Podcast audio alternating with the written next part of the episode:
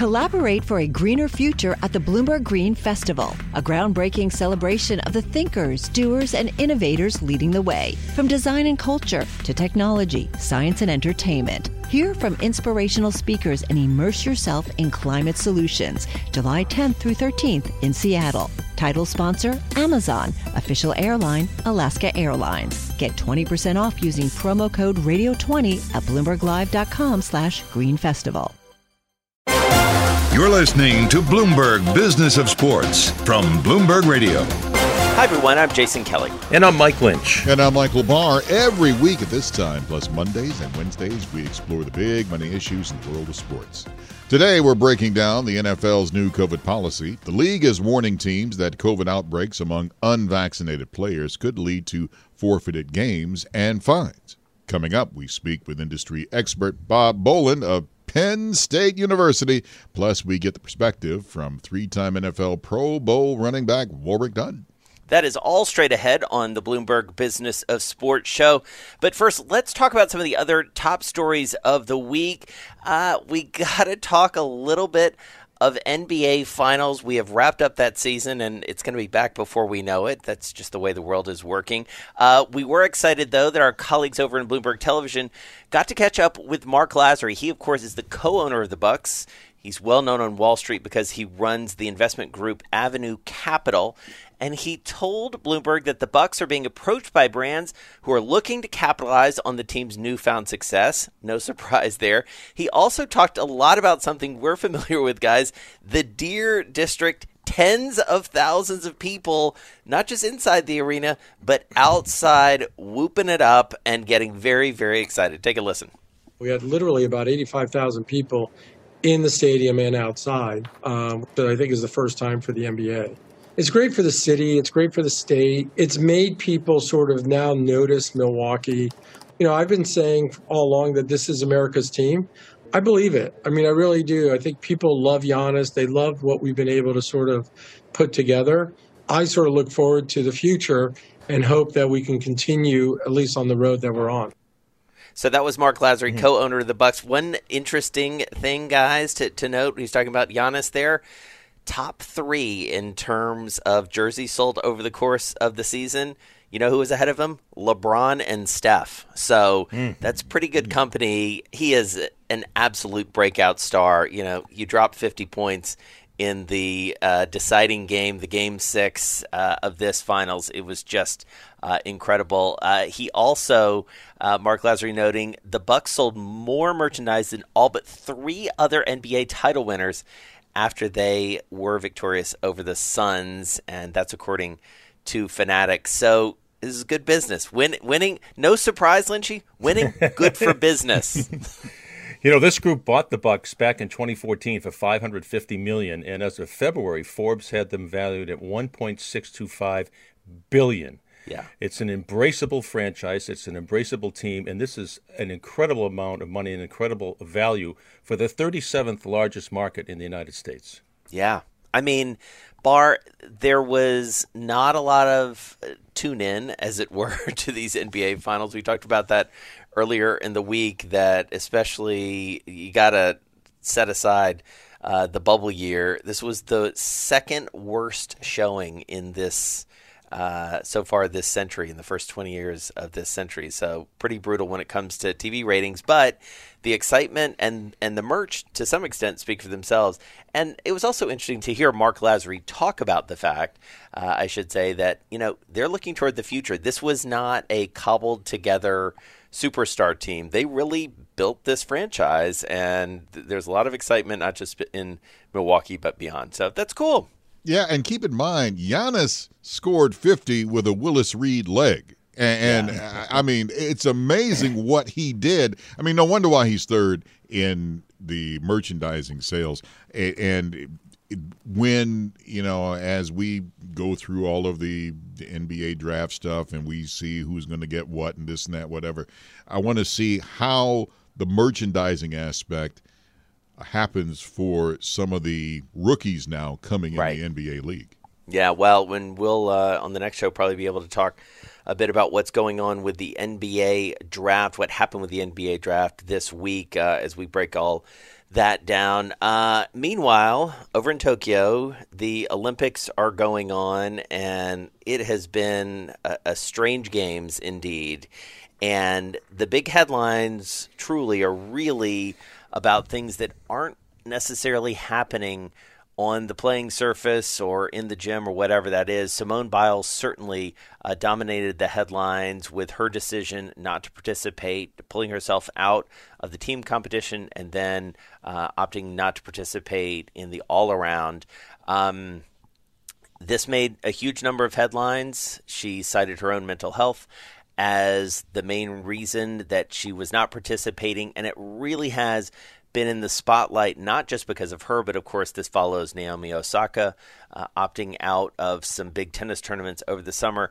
Our colleague Karumi Mori over at Bloomberg QuickTake, she talked to Dr. Jared Spencer, and he works with pro teams and college athletes, and he put this in the context of the pandemic. Let's listen to what he had to say.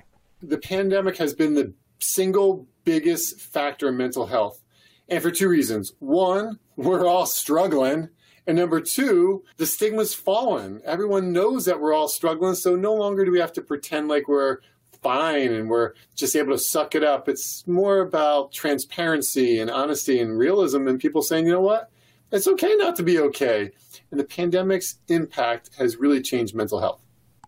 So it's going to be interesting to see how this plays out. And later on, we're going to hear from Warrick Dunn Lynchy, and his perspective on this, I think, reminds us that this is not a cut and dried issue when it comes to athletes. This is something that is still evolving. This is something that, just like as Dr. Spencer was saying there, we're all wrestling with, athletes are wrestling with, and unfortunately, they have to wrestle with it, you know, essentially uh, out in public. But I think it's fair to say this is, at least for the moment, what we will remember these Olympics for. Well, it's real. It doesn't show up on an x ray, an MRI, or a CAT scan. And unless you've walked in the shoes of Naomi Osaka or Simone Biles, uh, you don't understand. But these are people that have been crying for help, and they're getting the help they needed. And I can't wait to hear what uh, Warrick Dunn has to say about it, as he uh, has come out and said that he suffered through some mental uh, issues during his playing days. So I'm looking forward to what he has to say about it. Yeah, it's certainly uh, a big issue. All right, so this is where this last topic that we're going to talk about before we get on with the show. This is where Barr and Lynchy collide. DraftKings, the Sox, it's all happening. Lynchy, it's like you and Barr. This is like a little coming together. It's it's it's it's lovely to see for me, at least. Uh, tell us about what's going on with your Sox and uh, and this new betting platform. Yeah, Lynchy, well, what do you think? well, you know, I'm softening a little bit. I, I, came around a name, image, and likeness. I thought that was a big step in my part, and yeah, that was. Of... I have to say, you very much evolved on that. That's true. That's true. And this uh, this whole, I just think the line is just so blurred now between gambling and professional sports. Uh, you know, I, I, wonder what Pete Rose is thinking about all these marriages of of uh, these gambling outlets and professional teams. Uh, I remember when Joe Namath owned Bachelor had owned a piece of a restaurant, Bachelor's Three, in New York City, and. Pete Rozelle was the commissioner and wanted to divest his ownership because known gamblers were hanging out there. And Joe Namath abruptly retired and resigned from the National Football League. He came back a couple days later, but now it's here. It's here to stay. DraftKings is on the left field. It's on the monster, the left field wall. It's going to be prominent behind home plate. It's every two steps you take at Fenway Park, you're going to run into DraftKings. The Massachusetts House just passed uh, approval yesterday on a, a, legalized gambling bill, 156 to three. It's now in the Senate Ways and Means Committee, and it won't be long before we're step right up to the plate and step right up to DraftKings and put down your two bucks on whatever whatever wager you want here at Fenway Park. Well, there you go, Barr. See, I mean, now I, I'm looking at this from a very positive perspective. That now maybe you're warming toward the the Boston Red Sox a little bit. Barr, I, I don't know. Like this is good. These are your people. Well, my greed and debauchery has kind of worn off on Lynchy, which I'm glad to see. and, and, listen, I, it, this is going to be here to stay, folks. As more states pick up on on sports betting, it's going to be here. Now, and, and I'm not, you know, it, it, I'm not trying to get anybody into, hey, you got go out and gamble and do all that. No, if you want to bet like a five dollar or ten dollar bet and whatever, hey, enjoy. I'm not talking about trying to make a living out of it. Uh, it's that's a whole different thing. But it, it's you know it's going to be here and it's going to be here for a while. But if you want to enjoy uh, a little nickel dime gambling, go out enjoy it. Well, it does feel like, and, and it feels like the NBA was on the leading edge of this. Lynchy, keep me honest here, that they were really the first league to to, yeah. you know, kind of embrace it, and and whether they liked it or not, it, it was happening. I mean, I do remember talking to Adam Silver years ago about this, and and him being, I, I think he surprised people and caught some people off guard, and basically was like, "Listen, guys, let's let's be realistic about this." Um, Major League Baseball uh, franchises and Major League Baseball, I think it's fair to say, not always the most progressive of folks. Mm-hmm. They're not always the on the on the bleeding edge, as it were. But it is interesting to see this. And, and look, this is a business, and you know these are big companies that are wanting to sponsor and wanting to pay money to be more visible in a lot of ballparks and through a lot of broadcasts and, and things like that. And ultimately, as long as it's done safely and fairly, it uh, it does seem to be good for the broader, uh, at least for the bottom line of business. So uh, interesting to see such a storied franchise. Uh, linking up with this, uh, I, I, guess we can't even call DraftKings upstart anymore. I mean, they're a big publicly no. traded company. That that sort of says it all about where we are. Success is more than the final destination. It's a path you take one step at a time. It's discipline, it's teamwork, and it's the drive and passion inside of us that comes before all recognition. It's what Stifel's been doing for over 130 years. Quietly, yet strategically, Stifel's become one of the fastest growing wealth management and investment banking firms in the country. Our financial advisors go beyond traditional wealth management to provide clients with direct access to one of the industry's largest equity research franchises and a leading middle market investment bank because success is the drive it takes to keep climbing, the passion to keep investing, the best of each of us made better by the best in all of us. And that is where success meets success. Start your journey at stifel.com. That's S T I F E L.com. Stifel Nicolaus and Company Incorporated, member SIPC and NYSE.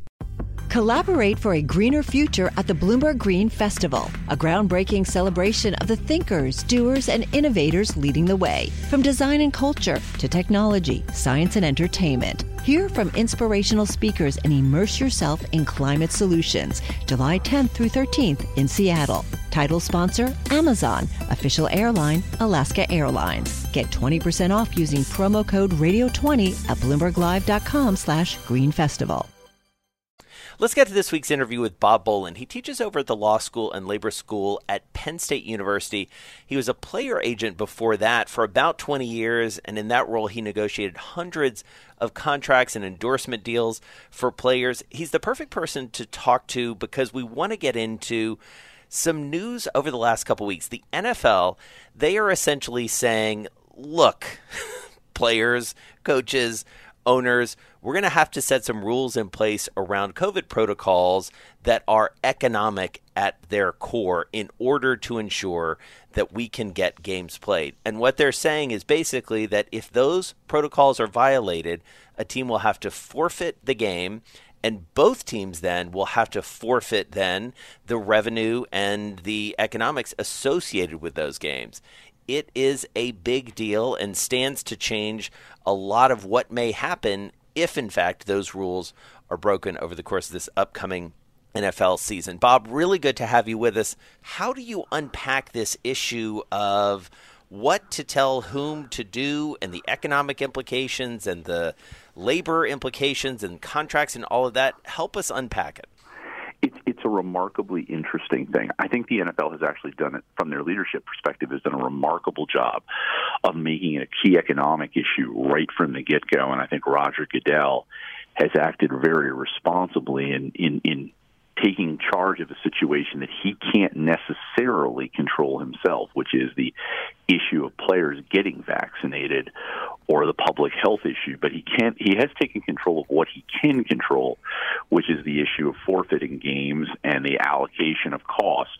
And while I think he may have gone a little too far in that, I think it's certainly, if you were thinking about it, it's it's certainly a big stick he's wielding with a small carrot at the other side. How far does the league go in trying to be accommodating to a team that does have a COVID problem?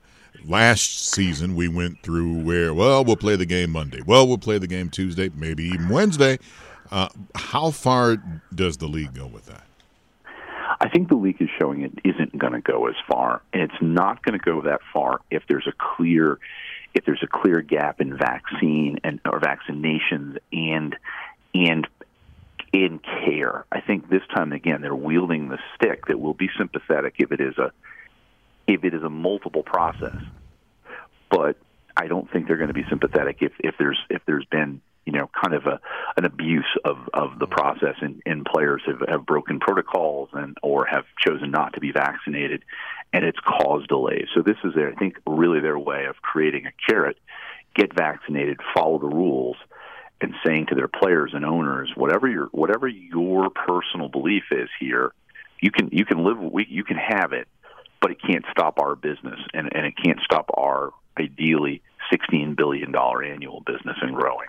What's going on inside NFL locker rooms right now in terms of peer pressure? Veterans who have been vaccinated, some younger guys who are wearing the wristbands and have to eat in another room and take saunas and steams in another room and have to wear masks. What's going on in there?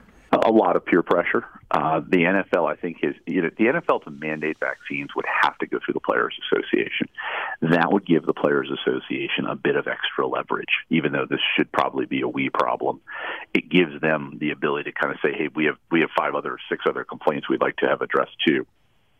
By by doing what the, what the league is doing, setting up the protocols, doing what they're doing, they can they can use the players' own pressure of getting paid, making the team getting paid to really work to, to, to move toward vaccines and get compliance. Uh, and, I think by that way, carrot and stick.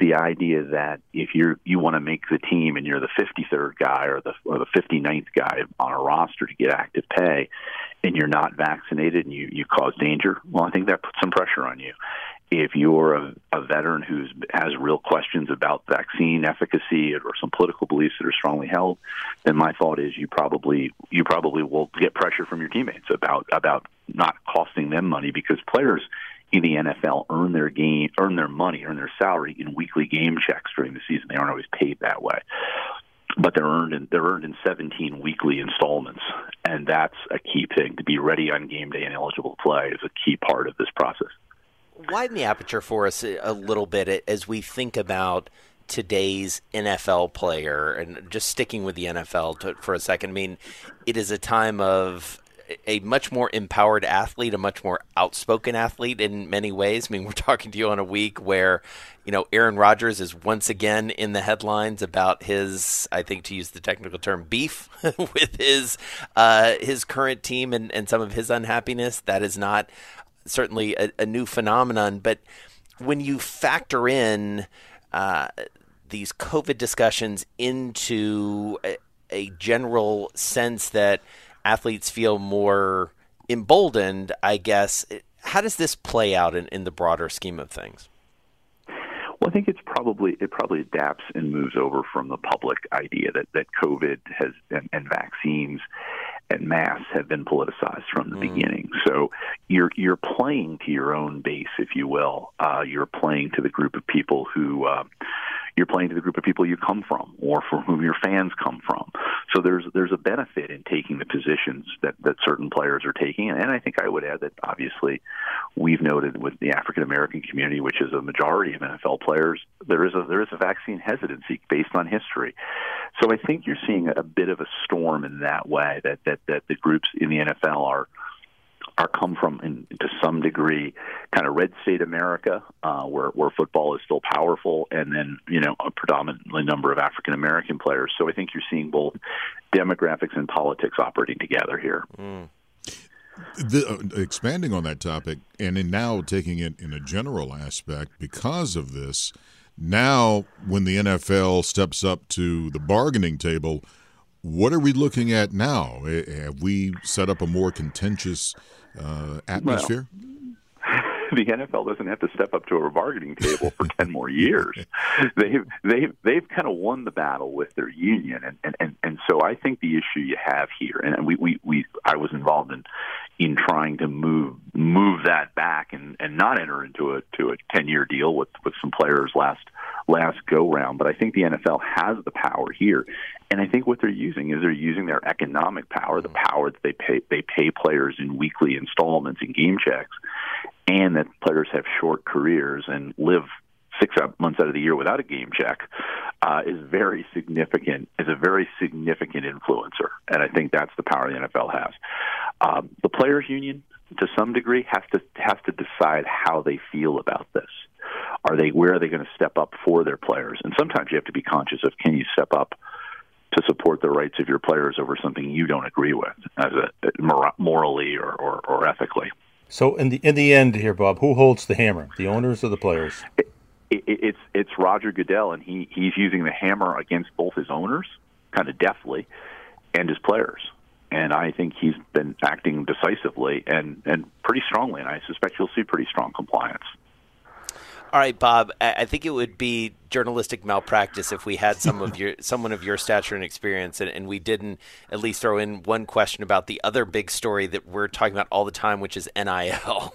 And you know, having seen this from the from the perspective of a of a former player agent, like what do you make of this, and and how should we be thinking about it from a business lens?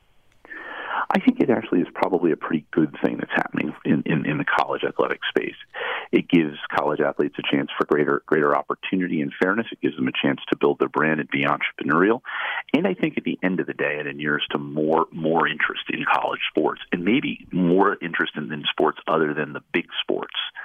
Um, does it fundamentally upset the apple cart? I don't think tremendously. The Olympics are going on right now and have have been and have allowed NIL opportunities or opportunities for athletes to to pursue endorsement deals for about 30 years now. So uh, since the Dream Team. So I think that that's a that's a, a space that's going to be interesting. Although I don't think most people truly understand it or have looked at it. I think they see it as more dire or more problematic, or mm. in some cases they want to embrace it as an advantage. Yeah, no, it's fascinating and uh, certainly something we're going to be looking at closely, along with you know so many of these issues that all, as you said at the top, this all comes down to a lot of the a lot of the economics that are surrounding this. Bob Boland, thank you so much. He teaches in the law school and the labor school at Penn State University. Former player agent. We really, really appreciate the time. This is fantastic context for our audience as we're trying to look forward to what is going to be, once again, a very different NFL season. Thank you so much. Success is more than the final destination. It's a path you take one step at a time. It's discipline, it's teamwork, and it's the drive and passion inside of us that comes before all recognition. It's what Stifel's been doing for over 130 years. Quietly, yet strategically, Stifel's become one of the fastest growing wealth management and investment banking firms in the country. Our financial advisors go beyond traditional wealth management to provide clients with direct access to one of the industry's largest equity research franchises and a leading middle market investment bank because success is the drive it takes to keep climbing, the passion to keep investing, the best of each of us made better by the best in all of us. And that is where success meets success. Start your journey at stifel.com. That's S T I F E L.com. Stifel Nicolaus and Company Incorporated, member SIPC and NYSE. Collaborate for a greener future at the Bloomberg Green Festival, a groundbreaking celebration of the thinkers, doers, and innovators leading the way. From design and culture to technology, science, and entertainment. Hear from inspirational speakers and immerse yourself in climate solutions. July 10th through 13th in Seattle. Title sponsor Amazon, official airline Alaska Airlines. Get 20% off using promo code radio20 at bloomberglive.com/green festival. So now let's get the perspective on COVID protocols, vaccinations, the upcoming NFL season, and so much more with Warrick Dunn. He, of course, is a three time Pro Bowl running back. He's a businessman, he's a philanthropist, and now he is a limited partner in the ownership group of the Atlanta Falcons. He joins us from Atlanta. Warrick, how are you doing? I'm good. I'm good. It's really great to have you with us and to talk about a very specific issue that is top of mind for a lot of NFL owners, players, and fans because there's now an economic element, a very clear economic element to how the NFL is approaching COVID. Essentially, what they're saying is that if teams violate the protocols and there are positive cases, the teams involved in the game will forfeit that game and, more importantly, forfeit the revenues and all the economics associated with that. Help us understand your perspective as a former player and now as a part owner of the Atlanta Falcons. Well, pro football, it's a business. You know, I, I know that from an athlete's point of view, I'm going to look at it as that I need to make sure that I'm prepared, that I'm always ready for the moment. That's how I always approach the game. So it's pressure on guys to to perform week in and week out, and you know they have to be ready. That's what you want your star players to uh, to do. But you also want the young guys to come in and get acclimated, but also show up, prove themselves, and you know potentially battle for starting positions and playing time and those things. Now, when you actually think about the uh, the business side of it, you know, you, you're trying to make sure that we can have fans in the stadium, you know, full houses. You know, all the guys, you know, they want to try to encourage all players and coaches to be vaccinated, so that now, you know, we're protecting each other. And I just think it has to really just focus on what's in the best interest of you know the league and, and your team and, and as teammates you want to take care of each other so I, I think guys have to be open to doing things that sometimes you're not accustomed to, and that's just part of being a, a team. But I know also at, at the business side of it, they're really just trying to figure out ways that we can make sure that we could give the fans what they want. But we have to continue to improve and make these adjustments and, and do what's in the best interest of not just one individual, but the entire football league. So it's going to be a challenging year to make these adjustments, but I think um, they're just trying to do what's uh, in in the sport's best interest. We'll have to bring up the point about the NFL bringing up the mandate now that if a team forfeits their game because of COVID, not only will that team lose their pay, but the opposing team who they were supposed to face will lose their pay also. And I'm just wondering what you think about that. Well, I mean, it's it's mixed emotions. You know, when you're a player, it's like you know that's not fair. You know, why should we suffer because um, some guy on another team or this team didn't do their part? And you know, I don't I don't think that's right. Uh, you know, it's not their fault because of another team. So I mean, it, it could be some challenges there, but I do know overall you have to try to put in some guidelines and some mandates so that you know we can have a productive year uh, playing a game of football and, and everybody have the opportunity to play every game and not have this up and down where one week we're going to play on a Monday. Oh, we may have to play on a Wednesday. We got to play on a Tuesday. You know, I think last year they adjusted. I mean, everyone did. But I just think now they're trying to just, instead of following up, they're trying to lead first and put things out so that everyone can make adjustments. And I think that's a better strategy. Is it going to always be right? No, we we don't like a lot of things about society and what people say that the rules or laws or whatever, but we all have to adjust. And I just think this is going to be an adjustment period for for everybody. So from what I understand, inside club facilities now, uh, they put wrist, colored wristbands on, on players who are vaccinated and a different color in those who are unvaccinated. They can't eat in the same room together. They can't work out in the same uh, weightlifting room together. Can this possibly divide a team and really hurt them? Well, it could. You know, when you're separating guys who are unvaccinated, who are vaccinated, I mean, that that could hurt a team football is, is definitely a chemistry team sport, and we have to rely on each other to be successful, and it's not one individual. So I think that that could happen. And for me, how I would look at it is that you know, I, I'm more of a family person anyway, so I'm always take care of my people. They're most they're the most important things. We all have to make sacrifices for each other to be successful. And I just think it has, you know, those individuals who are vaccinated and the ones who are not vaccinated. You have to make a decision, you know, within yourself you know, what are you going to sacrifice? And, you know, being great and all the great athletes will tell you is that you have to sacrifice things to get to the next level, to move forward, to be great. And uh, these guys who are unvaccinated, you know, um, there could be some tension on the team because if someone else gets COVID on the team and now you have to forfeit a game, that could have some huge repercussions down the road. So, Warrick, I want to talk about your post playing career tell me about tell us about sort of how you divide your time because you're very close with Arthur Blank you're a minority owner of the Falcons so you've got that perspective. You have created a business and, and philanthropic empire of sorts around yourself. How do you divide your time? Break it down for us. You know growing up being oldest of six you know I've had to put my family first. So you know for me yeah, I'm just, make sure that I'm able to spend time with my family. I think that is vital in my life, and that's what I've done. You know, I spend a lot of time on charity, uh, trying to support programs, other business ventures that I'm a part of that I that I try to participate in. I'm going to go to practice, training camp practice when it comes to the Falcons. I'm there to support and, and, and work with partners and sponsors and, and those things because I try to always elevate, you know, who we are as an organization and I try to support Mr. Blank any way that I can. But I love doing yard work at home, and you know, just those those little things that you know some people may take for granted.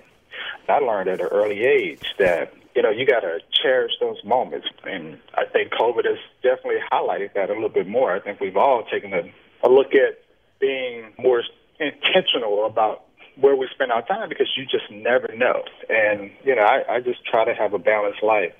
I am for any athlete getting as much money as they can during negotiations, especially NFL players.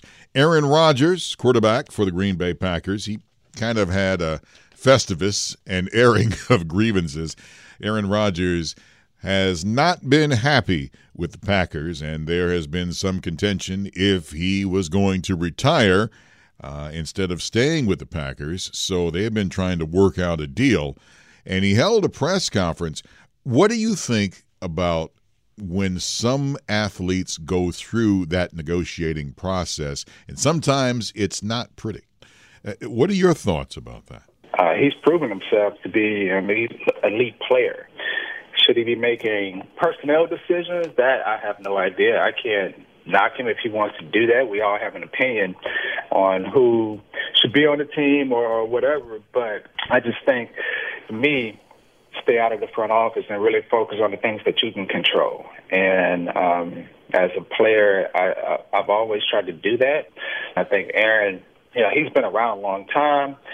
A great player. Do you want to force him in re- into retirement? I, I just think he's passionate about winning and being much more consistent. So he's a guy who's going to uh, voice his opinion, it's up to the Packers to make a decision what they want to do. But I just hope uh, the best, obviously, for Aaron, because the Packers are going to make their money. You know, you want you want the players who are playing to make as much money as they can while they have the opportunity. Warrick, uh, as as a part owner of the Falcons and a good friend with Arthur Blank, do you feel any responsibility to educate the unvaccinated players on the team or to give them a little nudge in the direction that they should get vaccinated?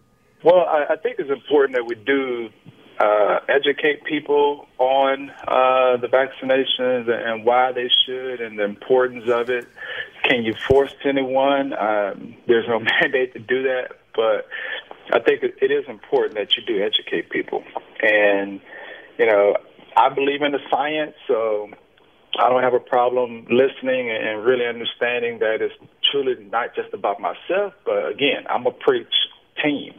If we are a team, you know, um, I got to do the things that's going to help me and my teammates, you know, put the best product on the field. So I know some guys in the league have balked at, you know, um, that they have to get vaccinated uh, and so forth.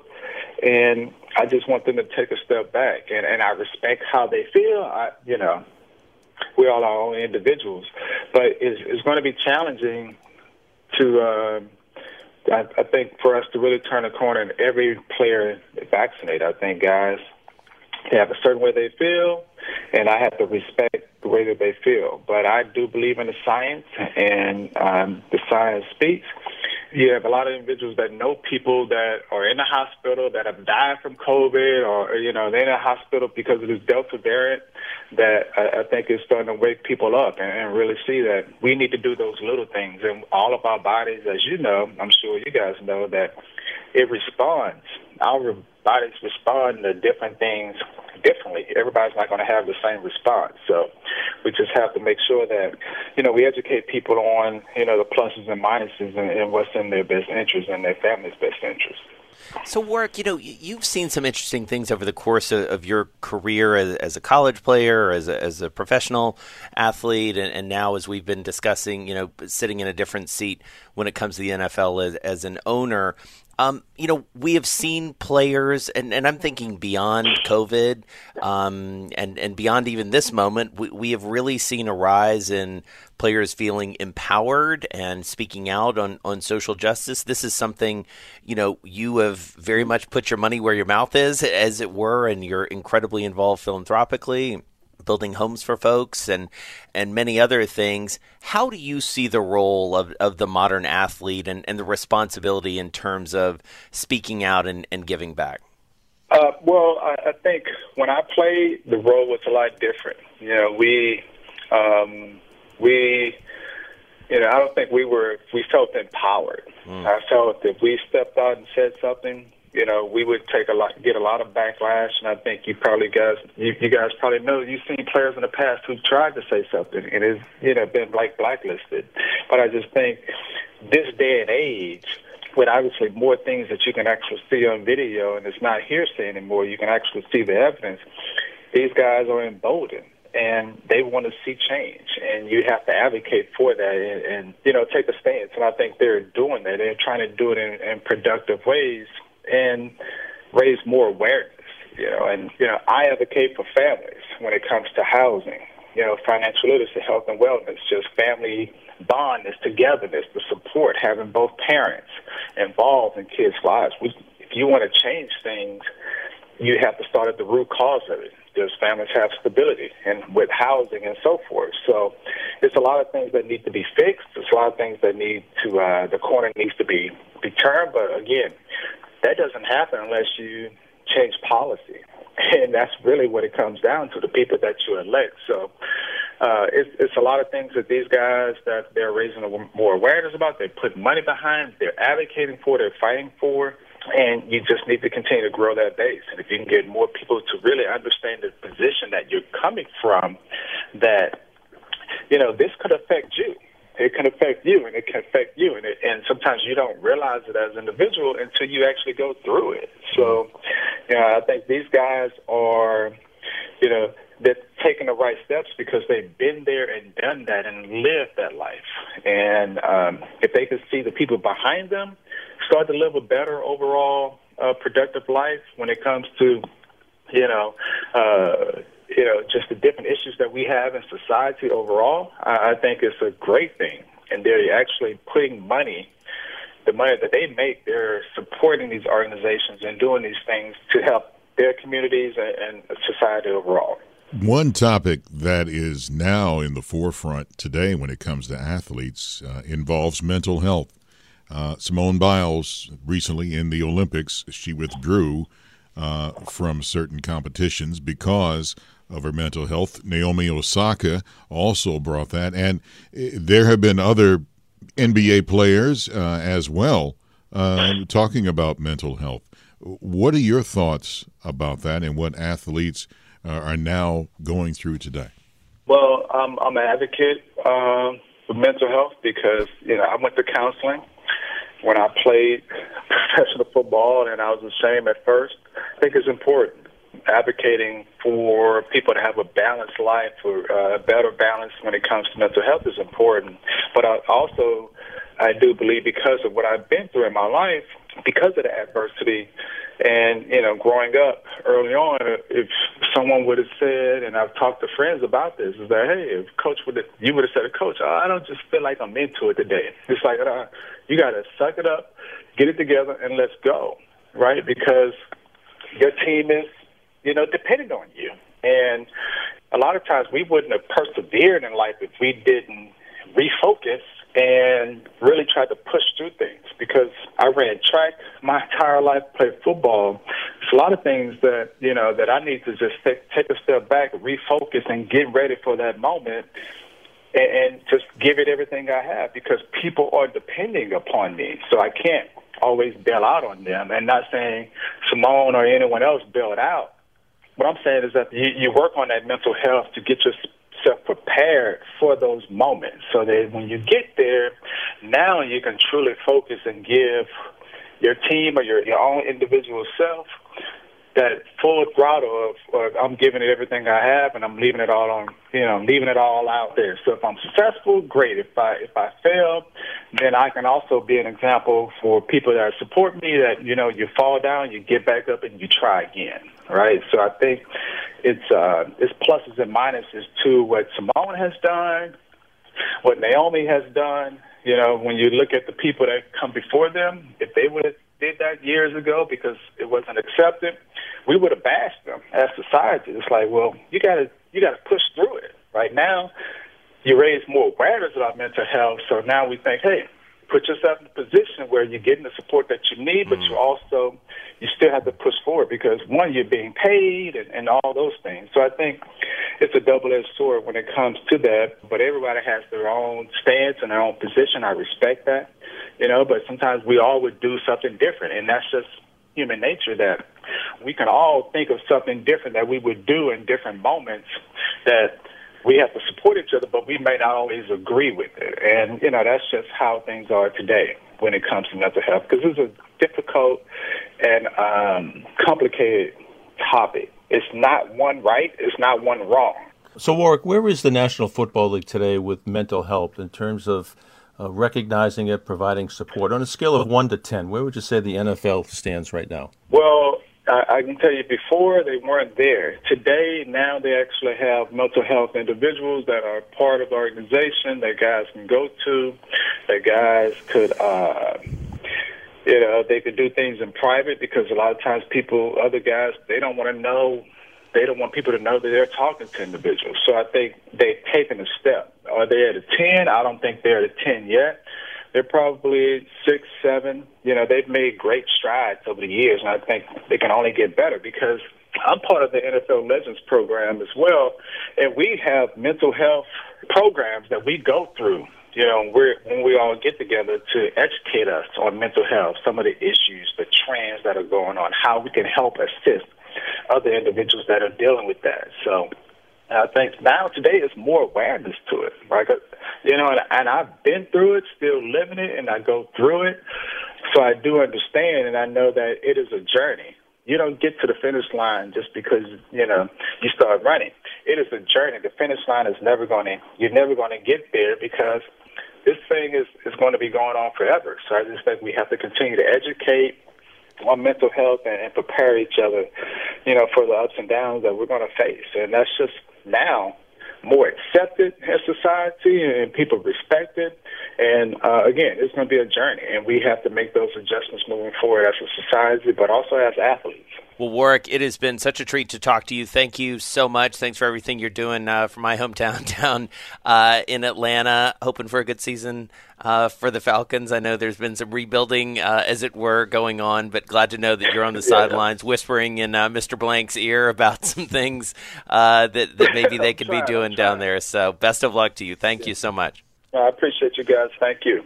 Success is more than the final destination. It's a path you take one step at a time. It's discipline, it's teamwork, and it's the drive and passion inside of us that comes before all recognition. It's what Stifel's been doing for over 130 years. Quietly, yet strategically, Stifel's become one of the fastest growing wealth management and investment banking firms in the country. Our financial advisors go beyond traditional wealth management provide clients with direct access to one of the industry's largest equity research franchises and a leading middle market investment bank because success is the drive it takes to keep climbing, the passion to keep investing, the best of each of us made better by the best in all of us. And that is where success meets success. Start your journey at stifel.com. That's S T I F E L.com. Stifel Nicolaus and Company Incorporated, member SIPC and NYSE.